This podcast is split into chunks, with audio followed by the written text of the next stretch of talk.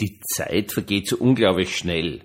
Jetzt war ich ein Wochenende lang ziemlich angeschlagen mit so einer mir irrsinnig übel, was weiß ich was, Infektion. Einmal habe ich so ein bisschen Fieber gehabt und, und so einen normalen winterlichen Virusinfekt. Und jetzt schaue ich in den liturgischen Kalender hinein und jetzt ist schon der zweite Faschingssonntag. Also den, den nächsten und dann ist schon Invokavit, dann beginnt schon die Passionszeit. Die Zeit geht manchmal unfassbar schnell. Herzlich willkommen zum Tagebuch eines Pfarrers von eurem Hans Spiegel, eurem Pfarrer im Internet. Samstag ist es und es soll uns ein Vorausblick sein auf den Predigtext von morgen. Der morgige Predigtext handelt genau darum, dass die Zeit eigentlich immer wieder sehr schnell vergeht. Also folgendes. Aus dem Markus Evangelium im vierten Kapitel ab dem Vers 26 mit dem Reich Gottes, so erklärte Jesus, ist es wie mit einem Bauern, der seine Saat auf dem Acker ausbringt. Er legt sich schlafen, er steht wieder auf, ein Tag folgt dem anderen, und die Saat geht auf und wächst. Wie? Das weiß der Bauer selbst nicht. Ganz von selbst bringt die Erde Frucht hervor, zuerst die Halme, dann die Ähren und schließlich die ausgereiften Körner. Sobald aber die Ernte reif ist, lässt er das Getreide schneiden.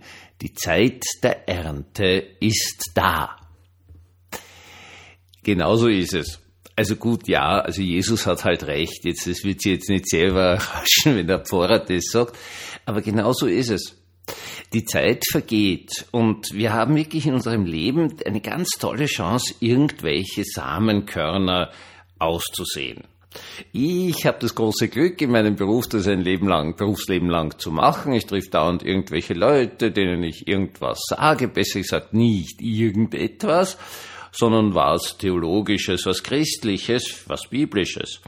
Und ich sehe, dass die Saat beginnt aufzugehen. Also es ist so nicht so faszinierend. Jetzt habe ich diese vielen, vielen Schüler, die allesamt, also nicht allesamt, es gibt ein paar wenige Ausnahmen, überhaupt keinen Kontakt hatten bis jetzt zur Kirche. Und die bewirft man dann einfach frisch fröhlich mit Theologie, mit Glaube und die sind fasziniert. Und offenkundig machen die dann selber was damit. Ich muss ihnen das nicht erklären, was das heißen soll. Man gibt ihnen einfach diesen Samen der Bibel, der Theologie und siehe da, es geht was auf. Passt. Ende. Das, äh, die Fragestellung, wie das funktioniert und wie das aufgeht, ist eindeutig nicht meine Angelegenheit. Jetzt ist das Wunderbare genau das. Und in der Tat ist das eigentlich ein Reich Gottes Gleichnis. Das heißt, Gott sieht in diese Welt hinein. Und das geht auf. Und irgendwann einmal wird es reif sein zur Ernte. Das ist eigentlich das Beispiel jetzt vom Kommen des Reiches Gottes, jüngstes Gericht, und dann ist das Reich Gottes da und das passt schon, wenn die Ernte reif ist. Jetzt ist immer die Vorstellung gewesen, gerade im alten Christentum, ja, wann kommt das Reich Gottes und so ist ja auch klar. Die Leute haben ja in der Zeit des Römischen Reichs und im Mittelalter unter furchtbarsten Bedingungen gelebt. Das heißt, sie waren also unglaublich stark daran interessiert, dass sie endlich von diesen ganzen Furchtbarkeiten erlöst werden. Ich habe jetzt zu einer Schulklasse, das sind neun Leute, einfach gesagt, schaut Leute, früher mal wäre es so, dass von euch neun wir schon froh sein könnten, wenn drei noch da sitzen täten, weil der Rest wäre eh gestorben.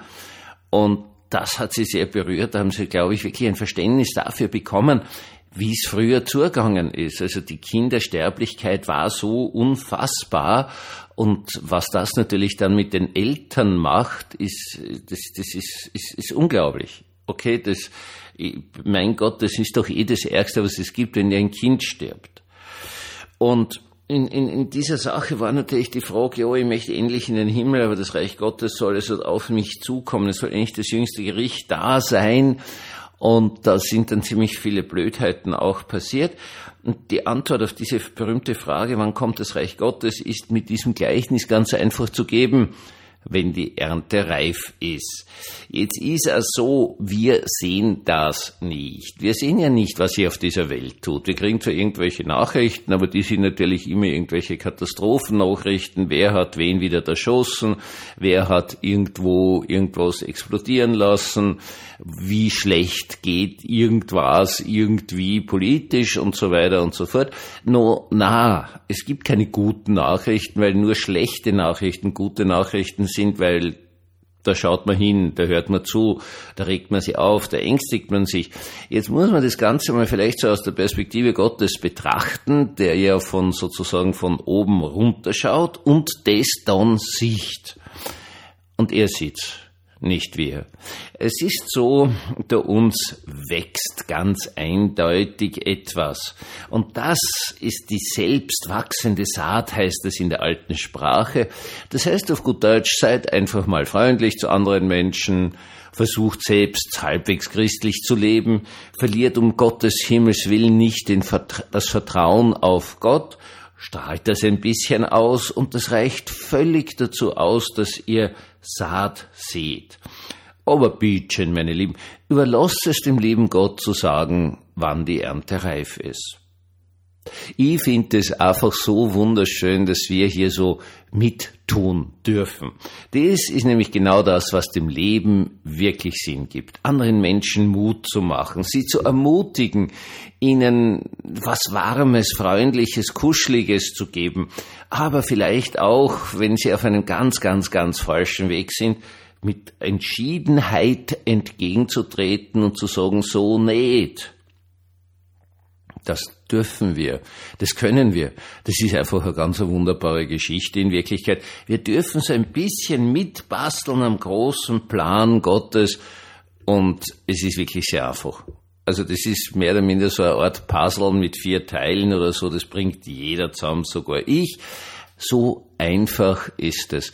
Und dann kann man einfach sagen, okay, ich habe mein Stückchen der Arbeit geleistet, zum Beispiel also mal irgendwie geackert äh, dann ausgesät und jetzt kann ich völlig relaxed warten, bis die Saat aufgeht, die Ernte da ist.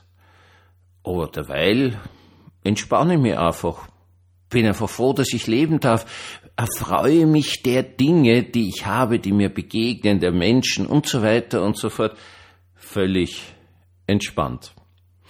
Ich wünsche Ihnen von ganzem, ganzem Herzen, dass Sie heute einen entspannten Abend haben und morgen einen wunderbaren, gesegneten Sonntag.